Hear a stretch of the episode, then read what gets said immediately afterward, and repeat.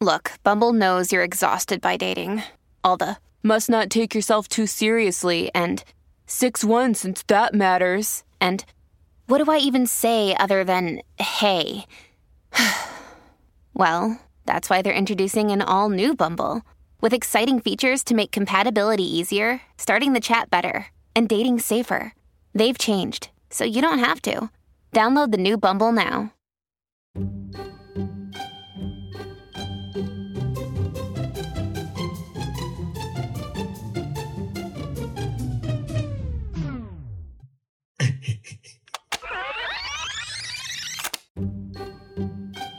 Hello and welcome to another sub. I'm never gonna get this right. Hello and welcome to another episode of Alec Mapa Hot Mess with Matthew Dempsey, psychotherapist. I'm Alec Mapa, and I I lost the Zoom meeting. I can't find it. what? Oh, You're wait, on here- it. We're here here. I am, here I am. Here Hi. you are. Hello. And- and who are you, and I'm, handsome? Matt, and I'm Matthew Dempsey. I'm the psychotherapist here for the show today.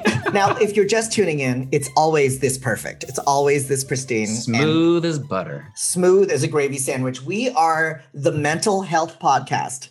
Yes. That's going to save the world one hot mess at a time. Here we we've discussed vulnerability, authenticity, Mhm. uh, uh, uh, all the things you're you're afraid to say out loud. Yeah. Um, like for instance, I just turned 56 last Saturday. Whoa. Matthew, 56 years old. You look beautiful. Thank you. So I've seen a thing or two Yes. and I've lived through. I'm realizing now. Um, a friend of mine who's an editor uh, uh, w- wants me to write a book.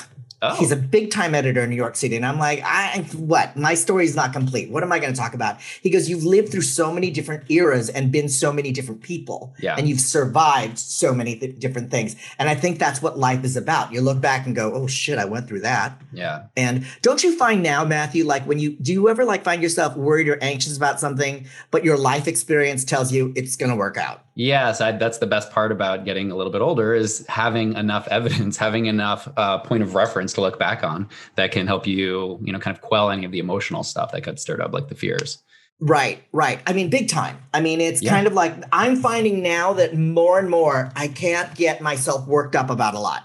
I'm kind of like, come on, really? It's Uh-huh. going to work out because you've seen it work out. Yeah. Is there something recent that's happened to you where you otherwise you would have spun about it if you were like 20, but now you've got enough uh, enough to pull from? um, well, you know, I had that pilot. I did a pilot with Alec Baldwin Yeah. and Kelsey Grammer, um, and it was the pilot. You know, Yes. during pilot season, they're always like, "This is the hot show." Mm. Christopher Lloyd wrote it, and um, and it didn't get picked up. And I'm kind of good now because my perspective is that's just another job I did. Okay, But but, wait I- a minute, wait a minute. But how did okay, so like walk us through it though. Mhm. So what so obviously when it did not get picked up, what was Mhm. the shit that immediately got triggered for you and, and stuff you had to Um, I'm never going to work again. This was my big chance, and Yeah. uh, it's gone. It's gone forever. Yeah. it's gone forever. Yeah. And what what how made- long did that last for? That, you know, kind of I'm still going through it. Okay. like I'm in the middle of it right now. I'm still upset. No, um, I I'd say a good I'd say a good week where I didn't kind of where I was really kind of like I'm fine, I, you know, whatever, and I was just kind of I minimized everything. Okay, a week of denial and then Yeah. And then I would say three weeks later, I got real sad. Yeah. And then uh, a month out, I got real angry about it. Like, Yeah. and angry at the universe. Like, oh, come on. Yeah. Just come on. Throw Yeah. me a goddamn bone. Yeah. And then I remember I've I've been in so many pilots that were the hot pilot. The last pilot I did was for um, Tina Fey, and I did a pilot with Jason Bateman. And I, you know, it's kind of like this is normal. This Yes. is kind of most pilots don't get picked up, and garbage gets picked up. yeah, yeah. and No. but yeah, But you just, I mean, you just described, you just described the, like, uh, you know, several of the stages of, Of grief. of grief, right? Mhm, You know, kind of like denial, there's Mm. anger, there's bargaining, depression, finally Mhm. acceptance. It actually Mhm. kind of makes me think of, uh, this is something that I've totally taken away from the show that we did with Tom Lank. The comedian Tom Mhm, Lank, and he talked mhm. about how he's at he's at the stage of his life now where he's already had a few moments of 15 minutes of fame, right? Like those Mhm. those few kind of uh, uh, hills, and so he knows what it's like on the other side, and so Yes. he knows how to manage it. So then, when it comes up again, he doesn't give it too much attention. When it goes Mhm. down again, he doesn't give it too much attention. He knows how to just show up and do his thing, and then just kind of let you know let the chips fall where they may. Um, Right. but he gets to pull from past experience. And and like what you know when I'm working now and you know when they say oh this is going to be huge there's I'm kind of like I will smile and in I, I won't say it out loud but in my head I'm going we'll see we'll see we'll, yeah, that little er we'll Yeah. see if Prove it. turn- we'll see um, but you know it's it's the I think what's fixed me or fixed my thinking of it is you said earlier when we were talking about it it's your attachment to results and I did have a huge attachment to results of like, I'm going to remodel my kitchen. Uh, ba da ba da ba I'm going to buy this. And then, uh, you know, it, and I had to let go of that. And also just kind of knowing that life goes on no matter Yeah. what. It Yeah. just, I continue working miraculously no matter what, because that's been my life experience. Okay, wait a minute, because we are actually kind of chatting about this a little bit, kn- knowing that we were going to be talking about longevity and what With it Laraine takes to have Newman. longevity. with Laraine, Newman is our yeah. guest today. I'm so excited. I am too. And so we were talking about some of the things that, you know, that it takes for that. But it's interesting that, you know, you mentioned that it was miraculous, miraculous that you keep working. Is it Mhm. miraculous? I mean, it's it's great that there have been opportunities, but is it entirely just miraculous opportunities or what does it specifically take from you in order to keep going? I think there are ways to work well in Los Mhm. Angeles. There are ways to interview well and audition well, and I know how to do those things. Okay. I know how to come in with a certain degree of detachment and Uh-huh. kind of do those things well. But the mathematical probability of being a gay Asian guy who consistently works as much as I do is Yeah. miraculous. That's kind of miraculous in itself. Well, you know what? I mean, sure, yes, I hear you. Because And I- nobody begged I- me to enter this business. Nobody was like, "Oh, I mean, we gotta have you." I know. Well, I mean, that's the thing is that the, the odds are stacked against you for a number of reasons, but you kept having some of these opportunities, but you were the one who found opportunities and kept going. Oprah calls luck when hard work meets opportunity. So, yes, the opportunity did exist, Yes. but also you put so much of your own hard work into it. And it's, I don't happen to think it's just about having the particular skill set of, of knowing how to be or how to put it on it's also a certain kind of like inner working of how to be able to champion yourself, be able to be aware of attachments that you have, know how to release those attachments, keep showing up, set your intentions. Are you saying nice of things, to me? Are you being nice to me? yes, Alec, you're that- not so bad. That makes me want to crawl into your lap and just snuggle. come, come. Here we go, virtual. Come to, come to daddy. we have we have Laraine Newman today, who Yes. has been a hero of mine forever, and we've worked together a couple times. She's like, and and she's the perfect subject for the t- today's theme of Yeah. longevity. Yes. Uh, because she has had so many incarnations as as a performer, and it, Yeah. it's just it's I, I have nothing but admiration for her. Now, in your biz, yes. you're never going to become obsolete. Nobody's ever going to go, "Oh, he's too old to be a therapist," or "He's not attractive enough to be a therapist." Wow. was there was there a question in there?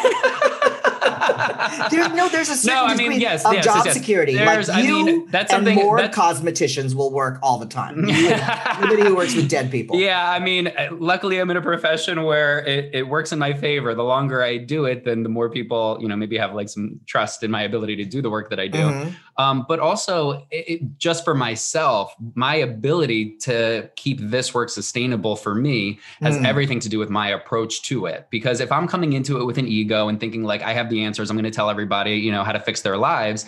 That's not sustainable because I'm going to lose my shit every time somebody doesn't do what I think they should do. Oh, I never thought of it that way. But if my intention is set right, where I don't have attachment to people like heeding my advice or kind of following guidance, Mhm. but I know how to just show up, that the work isn't showing up. The work isn't showing up. It's in being available for the thing that I care about and that I feel passionately about, which is doing Oh, therapy. okay. And and that, then that's what makes it sustainable. So that's that's my work. That's the now, work did that you I do did to you make it arrive work. at that as trial and error? Did you, or, have you gone in? Have you ever had an ego-driven session where you're like, okay, that would I could be better at that? I would be fucking lying to you if I said that there wasn't some ego there. Um, Mhm. And it happens sometimes, you know. And but I'm aware of it. I know how to own it. I'm not pretending that ego doesn't exist. We're all human mm. beings. We have some ego that's gonna, you know, that that rears its ugly head sometimes. Mm-hmm. But enough to be able to check it, not, you know, spin about it, and then like release it you know like and, and be able to realign like okay i'm getting a little too attached to you know them needing to do what i think they should do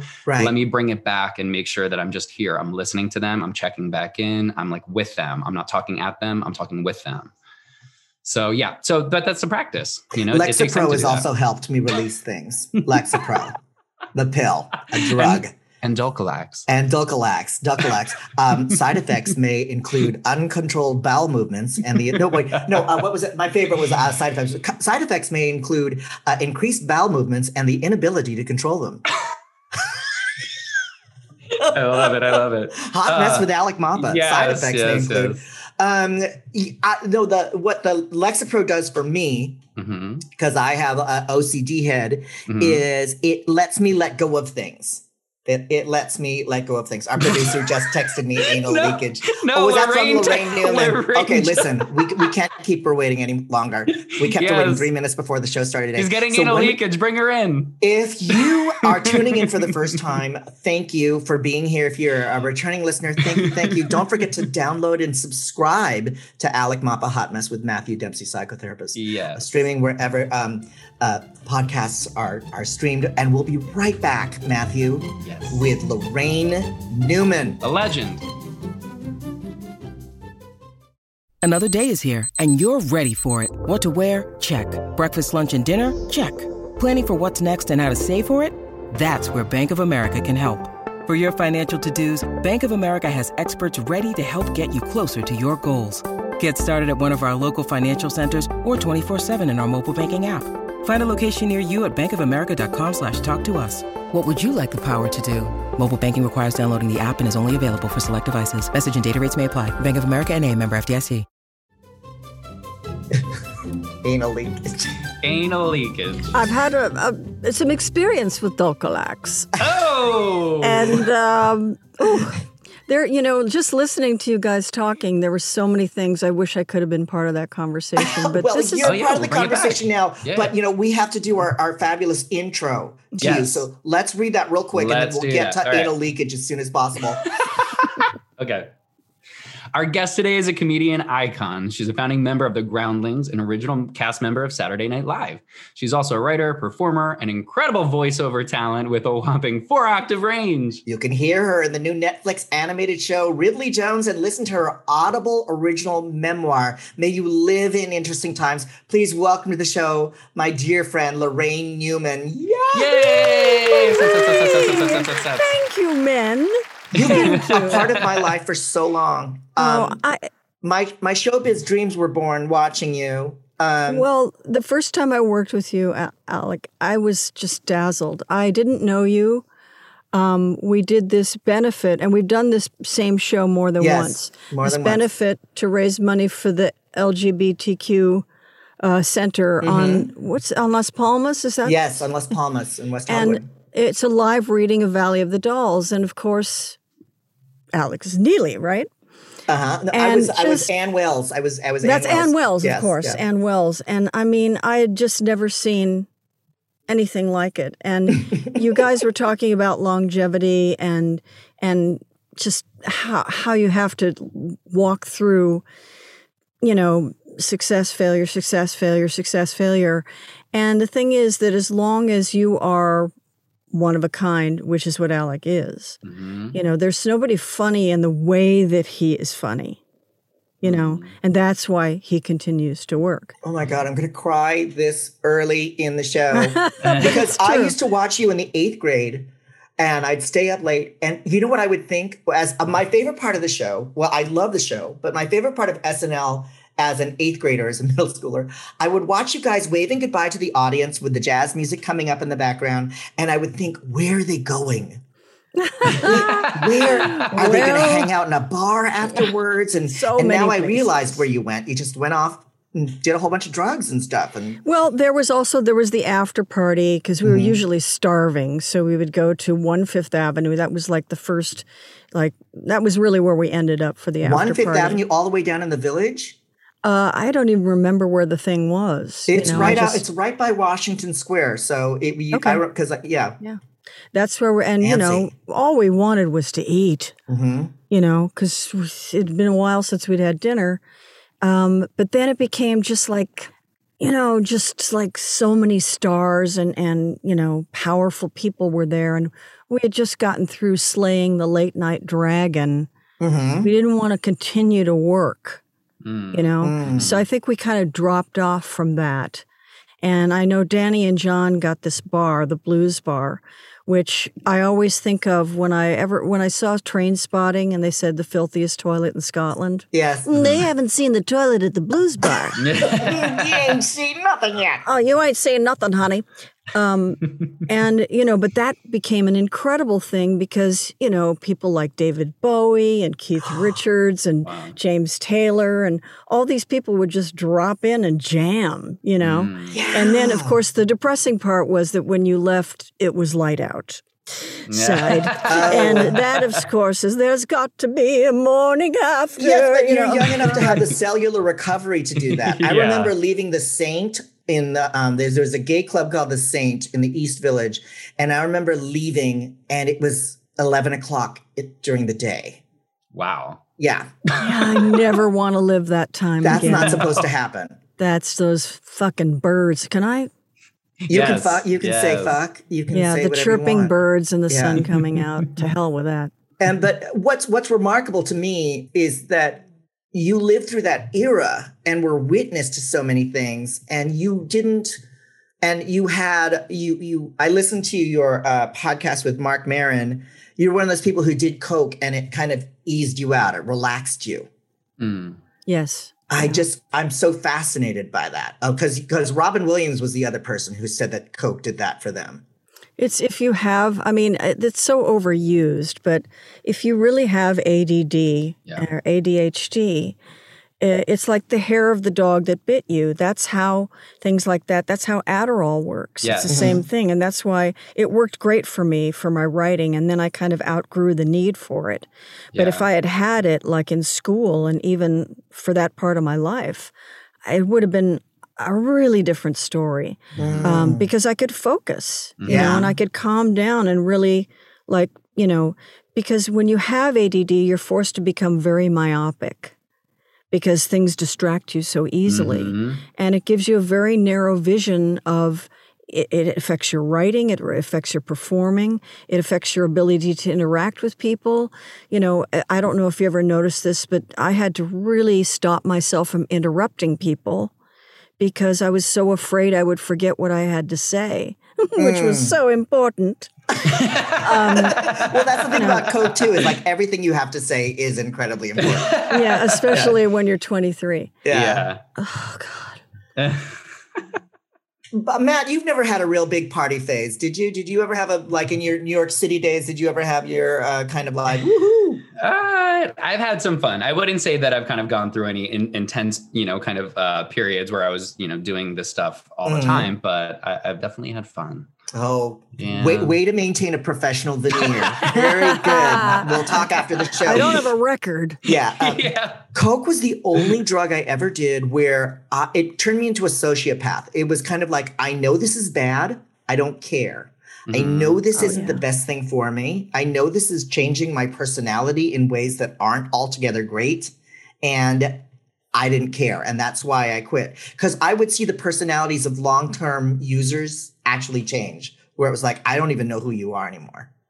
Mm. Well, I think also that was what was attractive to people um, who had, you know, their own emotional pathology, if I can use that term Mhm. incorrectly, Matthew. Mhm. Just say when.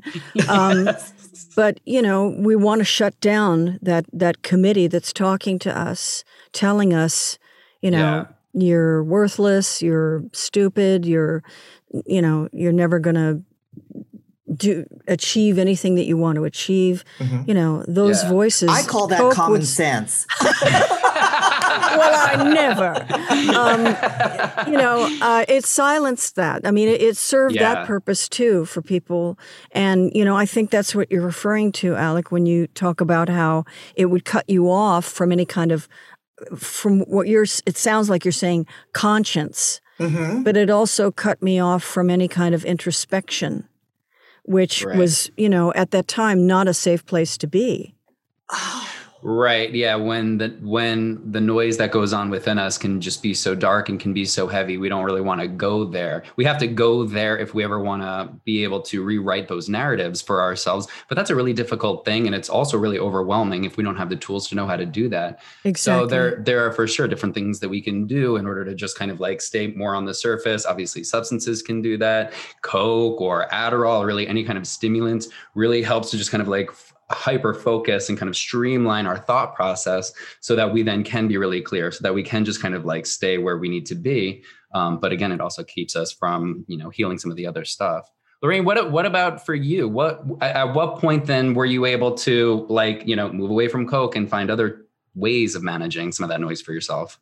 Well, I really think that when I came back from uh, New York, I had kind of PTSD, and I wanted nothing more than to just kind of stay in my home and do coke and play solitaire and smoke cigarettes because I never drank. Mm. So I You would just never like drank. I never drank alcohol. So I would read, you know, like The Ascent of Man by Jacob Bronowski. Do I remember it? No. but, you know, I would read and eat to come down from Coke. But the thing is that I I really just wanted to have nothing to do with life. I wanted didn't want to think or I've feel. I just wanted to die. You know, it just wasn't happening fast enough because I was so healthy. right right Um, so what happened was I had this the, the moment of clarity. I had an audition, and most all of my auditions were terrible. I, I'm a terrible auditioner. Really? oh God, yes. I would think And, as a uh, groundling yes and improv queen, you'd be able to. yeah i would too Well, the thing is, and everybody hates it when I say this, I did not know I was auditioning for SNL because Lorne Michaels was in the audience and I didn't know it. Oh, I, when I fir- when he first hired me for a Lily Tomlin special, he and Lily were in the audience at the Groundlings, and I didn't know they were there. Had I known, I think my life would have ah. taken a different path entirely. Oh so they just they just showed up at the groundlings then it wasn't they even like you needed went in for the audition Exactly, they came to the show. you were like Richard Dreyfuss and Goodbye Girl. You were discovered doing an improv show. there you go. yeah. So you know, I I really have just an abject fear of it. I I Mhm. really don't work much on camera anymore unless somebody gives me a job because I just I can't do it. But the thing is that um, I'd had this audition. I knew it was bad. My agent called me. God, Michael Black. Do you know Michael Black? Mm-hmm. He's one of the funniest. I mean, I had that was my big complaint was he was funnier than me. But uh, he called and he said, uh, "How'd it go?" And I said, "I sucked." And he says, "Good. I I want to make sure that you were aware of that because I got to tell you, honey, they called me and wanted to know what was wrong with you. They want to know what was wrong with you." And they said, you know, they thought maybe you were anorexic because I was like eighty-five pounds, oh wow and I was so indignant. It was like, "I'm not anorexic. I'm a coke addict. Damn it." because I, I didn't have an eating disorder. I was a thin person with a coke habit. right, right. Mm. But I realized that this door to the world, this last door to the world outside of my house, was going to close. Mm. And that's Oh, when I thought, you know, I still I want to live. I do want to live. I do want to be a part of the world. And so um, my dealer referred Uh-huh. me to a therapist who told me, I swear to God, Wow. she referred me to a therapist. The therapist said, I cannot treat you until you get sober, which was the first time any therapist had ever said that to me. yeah. And she referred me to a Catholic priest, and he referred me per- to Brotman Memorial Mhm. Chemical Dependency Unit. That was April 28th, 1987. Wow. And I just, I had no expectation. I just wanted to learn how to use drugs like normal people. Yes. Yeah. you know, uh, I didn't know I was going to get AA, but I was willing to do anything yeah. to to be able to come back to life. Yeah. Laraine, our producer was telling us actually about how uh, when you guys got to chat a little bit before the show, that you kept referring to some of the successes that you've had and, and how you've been able to move forward as dumb luck. That it was there, there were just all these opportunities that kept coming up, and that was something Alec and I were talking about at the top of the show too. Um, but when you're describing that whole process, it's great that there were some of these opportunities you know some you have a friend who's giving you some perspective you've got the therapist and the drug dealer referring you to the therapist so that's great. But also none of that would happen if you weren't able to show up for yourself in that way if you didn't have an openness and take all mm-hmm. of those steps. So how do you reconcile that then with the idea of just dumb luck but also it was like your ability to do it well, I think that um, I've always been ruled by my passions for things and fascination with things. And so, even, you know, like coming back from uh, SNL, uh, I kind of floated along, but I continued to learn my craft because people were doing these stage shows and they'd ask me and I'd say yes. Uh, I, I, joined San Francisco Sketch Fest and did this show, Celebrity Autobiography, and yeah. you know did all these shows at Sketch Fest, and it was my pleasure to do these things. It was my passion and fascination that I had proximity to new stuff that was happening. And because of that, I was asked to join. So, in that sense, you know, because of my interest in these things, I was in the right place mm. yeah. to be able to, mm-hmm. you know, participate in these new forms of comedy and these new shows. So that is what I would account for is just like following your interests. Well, and I have to tell you both of this actually, because I think that this is something that a lot of like very creative people a lot of times just miss is the fact that to even have that awareness of the things that are your passions and the courage to be able to follow it and keep following it and keep investing into it. I think you guys, it's like if that's just kind of organically how you've been throughout life, you just kind of take it as like, oh, well, that's just how you do it. But there are so many people that come in for therapy with me, and that's the work we're doing is how can we get them to be brave enough to start actually cracking that shell and go there. So it's something that I I want to just like really reinforce for you guys and anybody else that's listening that's kind of similar is that that is such an incredible and enormous strength. And that's not just something that's just like an automatic thing. That comes from the the core of who you are and your ability to keep showing up and loving yourselves in that way to be able to express the kind of most authentic parts of yourself. That is a huge huge asset I, ju- I just wanted people to notice me. Yeah. Listen, I, I'm How the, could I'm, anybody not? I'm, yeah. I'm the third. I'm yeah. the third out of four kids. And I think by the time I, I was like, there's a billion baby pictures of my older brother and sister. And by the time I came Aww. around, it was like, go play in the traffic. And then Aww. I think my parents saw me when I was born, and then they saw me at my high school graduation. Now, you grew up, you're a native Californian as well, correct? Yes, I am. And oh, uh, you, you talk a lot about your, your self esteem as, as a person comes from kind of like you had a lot of early childhood neglect. Were you a hothouse flower, just kind of left alone? Well, a hothouse flower would would I mean that con- connotes to me someone who was coddled, cultivated. What's a hothouse flower? Just kind of something that blooms on its own, kind of like something oh. in a terrarium. Yeah. Okay. okay. Well, I, I, then the answer is yes. Um, I was just, I mean, you know, talk about self will run riot. Mm-hmm. I I was my own parent and you know i could do whatever i wanted because nobody was watching hmm.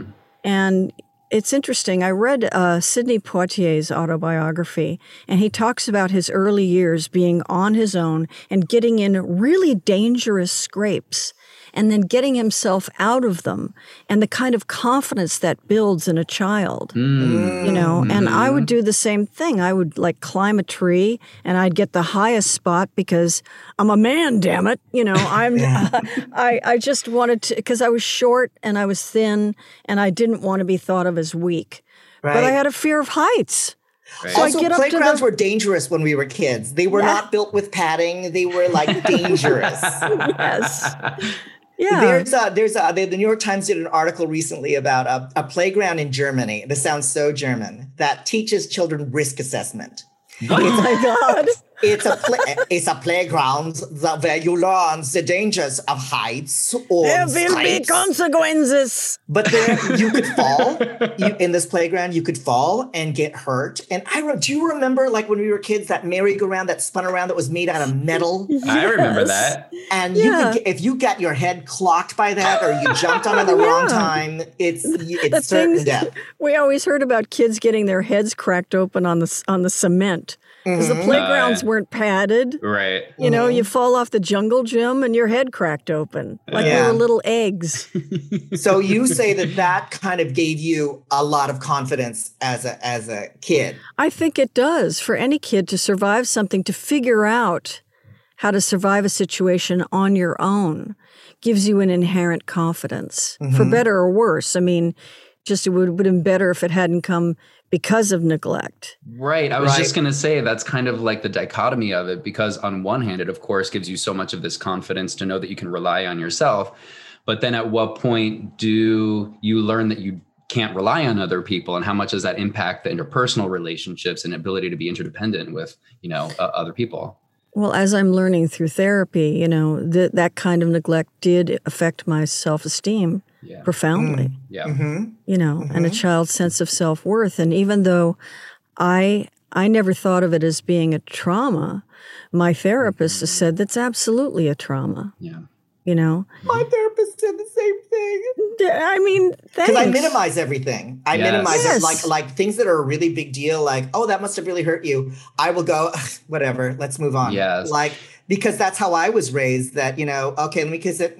Okay, go. Yeah. You know, because my parents had survived war. So anything a kid in the 70s could come up with, it's like, well, were you attacked by the Japanese today? Right. Right. Yes. Were you Yeah. bayoneted in the eye? You weren't. So oh, deal with it. Well, which is problematic too, because trauma is not just the most extreme things, right? Like you're talking about, like real utter crisis. It can be anything where it feels as though that our sense of security is compromised at all, and it could literally be just having that kind of neglect that we're talking about. That is traumatizing. That has a traumatic effect on our nervous system, and our body processes that as trauma. So, yes, trauma. I'm glad that we can validate that. Now, Laraine, when you say neglect, what does that look like as a kid? As like, let's say, ten years old. Just uh, nobody knows where I am. Mm-hmm. Mhm. Um, um, playing alone in my room, which of course, you know, fostered uh, my imagination and my ability to uh, create a world for myself. I mean, I definitely know that there was an asset to that in a lot of ways. But, Mhm. you know, it was also, you know, my dad was away at work and my mother was doing anything she could to not be home Hmm. and deal with us. And Wow. don't think I didn't take that personally. Yeah. Yeah. I really Yeah. did. But, you know, I have a twin brother, and for the first four years of our life, my mother was sick. She had gotten, you know, hepatitis in the hospital when she delivered us. Uh, they gave her a hysterectomy because they were trying to deal with her depression. They gave you hysterectomies. Right. Yeah. That- yeah. That, for women, routinely. I mean, that Yeah. was like so archaic, but it was like she has the hysteria. Right. oh, yeah. Oh, her I a forgot to say. Yeah. after us, she lost a baby. Oh, She delivered the baby and then it died. okay. Yeah. Our brother So she's Jimmy. having to deal with two very young children at a time after having And she's experienced that trauma grieving. herself. And she's Yeah. Grieving and going through depression. and is having sick. instant menopause. Yeah. Mhm. You know, at got like 32 Wow. or something. So she was dealing with a lot. That's a lot. But she also was a very talented and creative person and probably shouldn't have been a parent. right. You know, Mm. I think that she was not interested in children. Oh, And uh, that was palpable. And again, you know, I don't fault her. I really, I know that she tried and I know that we were loved. yeah. It's just that there was a lot of damage. Yeah, there's no way at an early age. As children, every, the world, uh, the universe revolves around us. We personalize everything, good or bad. So when there's a lot of neglect that's happening, like you're describing, of course you're going to personalize that. It somehow feels like, why am. I mm-hmm. not? At, why am I not enough for my parents to love me to be able to kind of like be happy that I'm here to want to be better or do better, and we make it about us. Yeah. Children have no way of not taking things personally. Yeah, there no. should be like a thing, like the new parenting thing is don't take this personally. Get in a kid's face, Teamster style with a cigarette, say, listen, this isn't about you. Relax. I'm going to tell you in advance what you're going to hear from your therapist 30 years from now. It's nothing personal. But what you're saying, Matthew, is true is that children don't have the ability to process things of like, this isn't my fault, or I mean, every, everything's your fault as a kid. Yeah, they haven't developed the, that part of their cognitive processing yet, where they can actually, uh, you know, kind of like step outside of themselves, be able to evaluate things, things that we're talking about as adults. We now have evidence that we can, rely, you know, point of references that we can uh, get back to and remind ourselves to manage things. I'm but- still just learning object permanence. Yeah. My imaginary world, Laraine, growing up was the television. Because you said earlier uh, in your interview, the television is your boyfriend. I love that. Uh, Um, my TV is my boyfriend now. Now, yeah. I would memorize television commercial copy as a kid. Really? I would like. Uh, Do you remember any? Is yes, there you any might you find remember? this hard to believe, but this much Clorox too cleans as much as this much Downy. Now, Oh if you say you've you've got to be kidding, send us a letter with your name and address saying you've got to be kidding, and we'll send you a free sample just to prove it. Remember? Oh my God. Hot mess sponsored by Clorox. Right. I would. What does that sound? What is that sound? Oh, it sounds there's like construction running. going on back there. I'm a rich white lady. I'm building an apartment in the backyard. Are Um, you really? Yeah, we're turning our garage into an additional dwelling unit. An How ADU. fabulous. Um, How exciting. I would watch. Uh, my favorite show was the Twenty Thousand Dollar Pyramid, and I would see Rita Moreno. At, uh, uh, or you know all the Nipsey Russell, all those wonderful Oh, yes. people, and I would think, or Hollywood Squares, and I would think that is the pinnacle of show business. if you get to be on a game show, and it never occurred to me as a kid, like Rita Moreno is an Oscar-winning actress, and she's on the twenty thousand dollar yes. Yeah. probably really grateful for the gig. So post post SNL, you shut down and you regroup. And then what what is the first thing that you do that like, okay, this is my reinvent. This is the thing that takes me into the next phase. Well, of course, that would that would imply that I have any kind of planning capabilities, Yeah, which I I, don't do have not. anything either. But I did have small children, and I had a wonderful manager, Laurie Feig, who is Paul Feig's wife, Yes. and she uh, said, "You know, you should be doing voiceover because you do characters and you do dialects. You can sound like a kid, you can sound like an old person." So she got me an agent, and Wait, I Laraine, sorry, can can you uh can you do any of that? Can you like give us a little sample? Thanks, monkey. Let me just think if I can. I I don't know. Anal leakage. Um, That's part of that four octave range you've been Brilliant. hearing so Yeah. much about. oh, somebody's an LOLing on the chat. they're LO. What is they're low lowing? Um, but it was perfect, and I auditioned for two years and just got like bit parts. I was not getting a series, and then I studied with Charlie Adler. I took his class, uh, and Kris Zimmerman was also the teacher there. And after that, I never stopped working, and I feel so grateful for that. And Yeah. it is the best job. It's the perfect job for me because when I audition, and this is another thing I think you might find interesting, Matthew. Well, I know you will. Um, um, is that when nobody's looking at me, I don't have that audition fear. Yeah. It's when Oh. I, people are looking at me. It's almost like you know the camera is the rejecting eye. Right. Mm. You know, Right. but when I when I'm auditioning for voiceover, I have no fear at all. Yeah. I had a dog who was like that, who couldn't poop when I was watching. What are you Like, trying to he'd be like, "Excuse me, privacy. I'm pooping." and the minute I turned away, the minute I, he would just poop. Yes.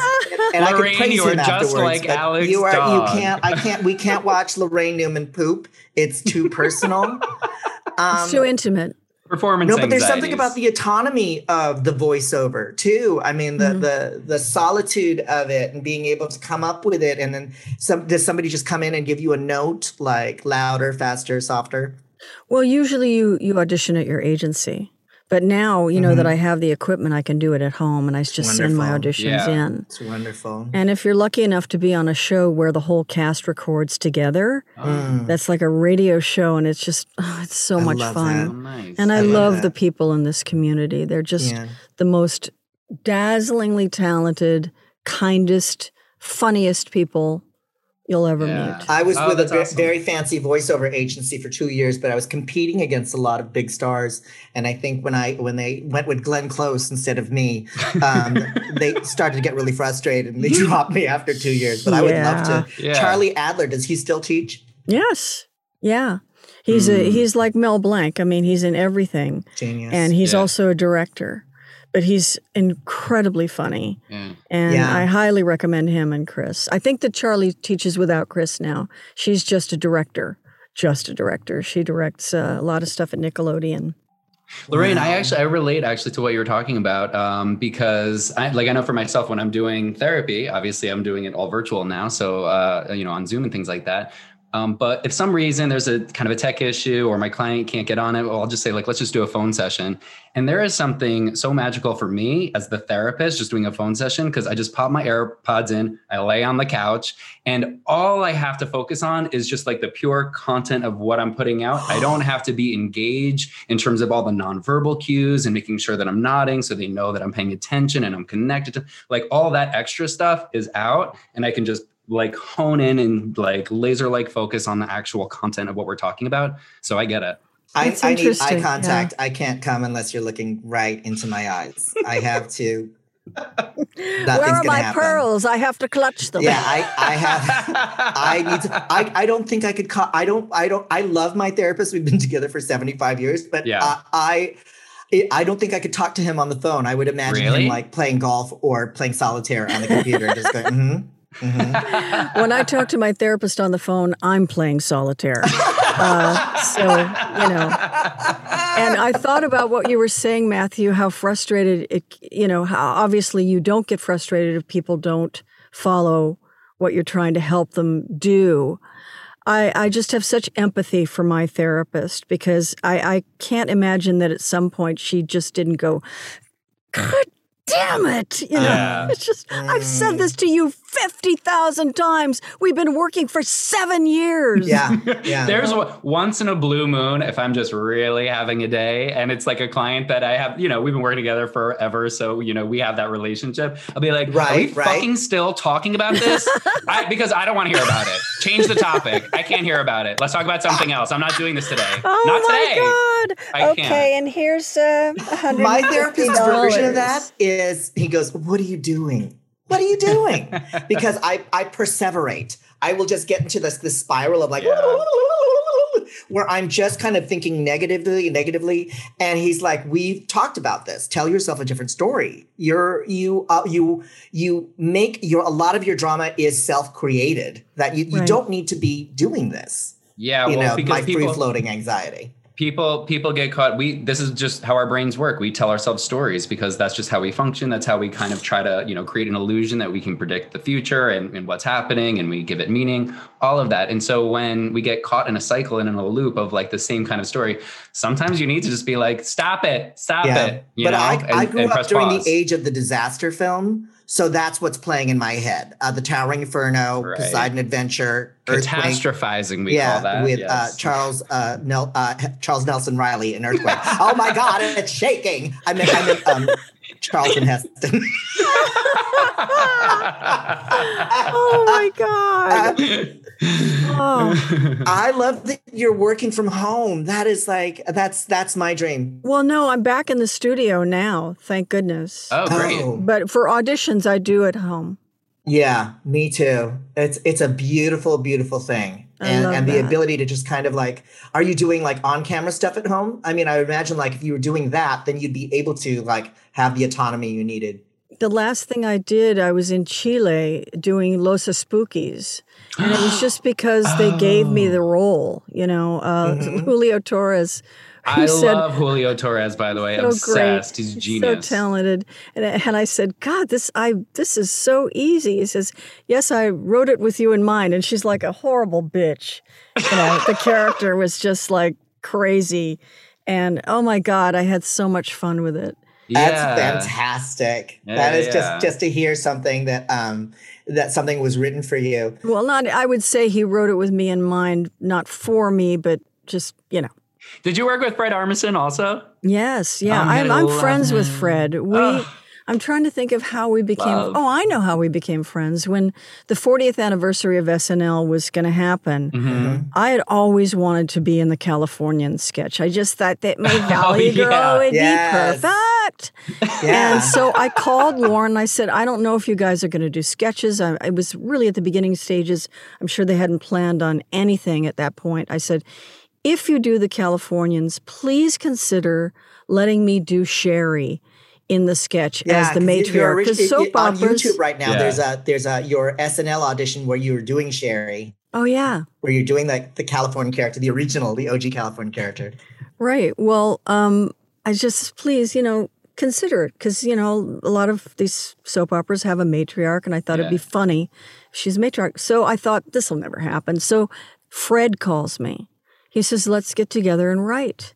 So you know, several days in my kitchen, we we wrote. They didn't use anything that we wrote, but we had so much fun, and we became friends after that. Oh my god, I, love, that. I- you know, He's if so uh, great. Laraine has I an extraordinary um, uh, Audible book right now, May You Live in Interesting Times, nine hours of her life. You can Yes, give nine hours of your life nine to Laraine Newman. And also, the, the, your interview with Marc Maron, it was kind of like, you know, everybody. It's like Abraham a lot of Lincoln. Yeah, I started out with him at the comedy store. And I he would remember always him bomb. when he was a, a prop act. Yeah. he was doing comic. Carrot Top's act before Yeah. Carrot Top was. and there I was, 2 a.m. It was me and Penny Marshall and Abraham Lincoln having a pastrami sandwich next door. Um, you, you literally know everyone. It's just kind of like the litany of people that Marc would go through, every single comedian and Groundlings performer. I mean, because you were original Groundling. Yeah, it's uh but I knew these people before they were famous. You know, and what I've been really pleased to see the uh, reviews on Audible for the Amazon and Audible reviews. Everybody is saying she n- drops so many names, but it's okay because she knows them. They're her friends. Yeah. You know, Yeah. uh, nobody's saying it in a pejorative way, which I'm so relieved because this is my life. These are my friends. yeah. These are the people I started out with or I met along the way and have remained friends, and they just happen to be famous. And I'm very lucky because, you know, uh, unless you're crazy, then I want no part of you. I don't care how talented you are. Because I am too old for crazy, honey. Too Not old for crazy. Not interesting. I have a certain degree of tolerance for crazy. I don't have a tolerance for mean. Mean crazy. Oh yeah. I I can spot that a mile away, and I I, I do a U turn and I drive in the other direction and hit the gas. yeah. Yeah, well, that's healthy.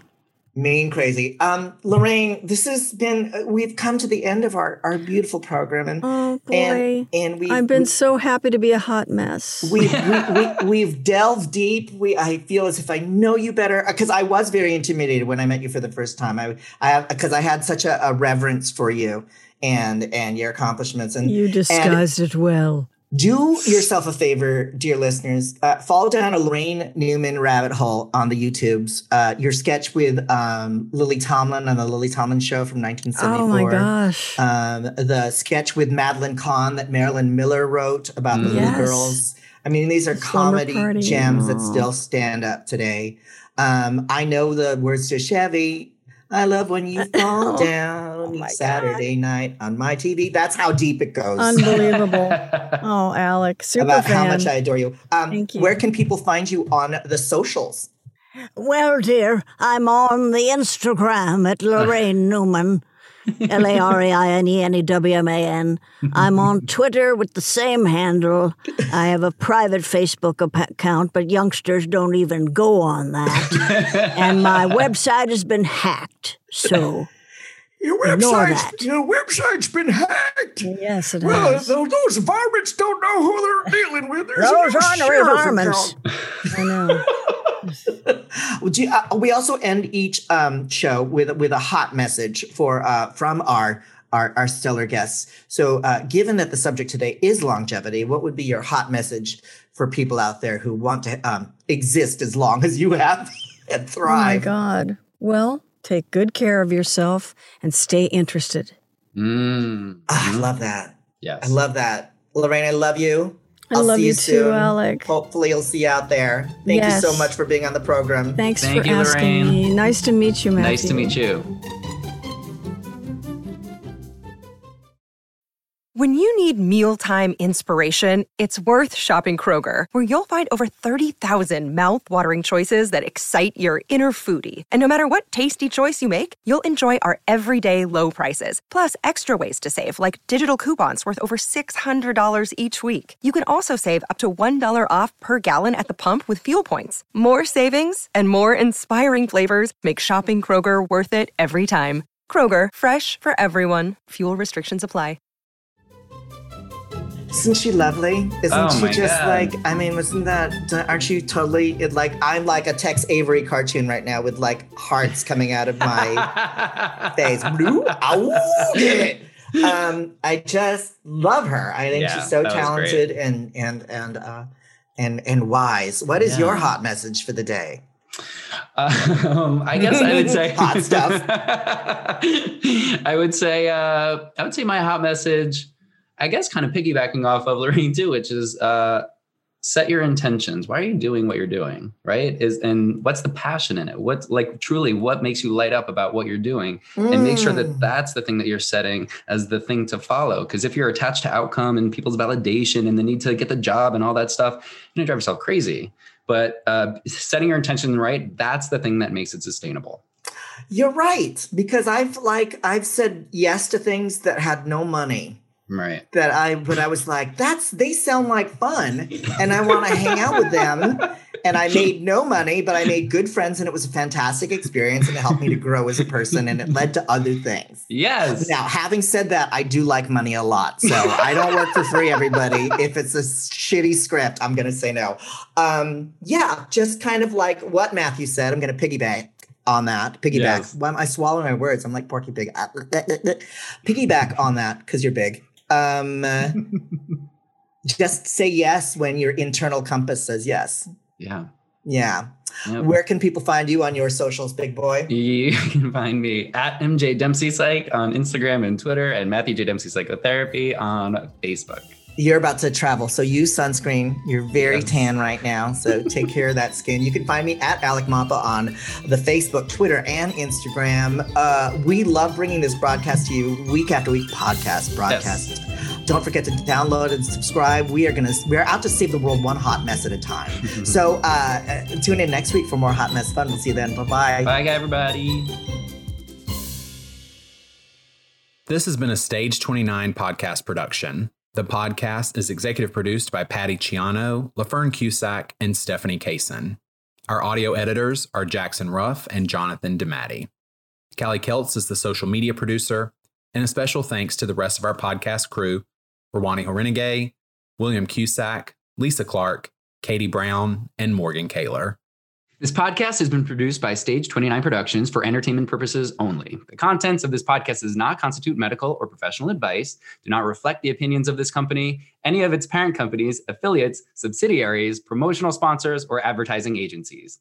The views expressed by the hosts and guests are their own, and their appearance on the program does not imply an endorsement of them or any entity they represent. For more information, please go to stage29.tv.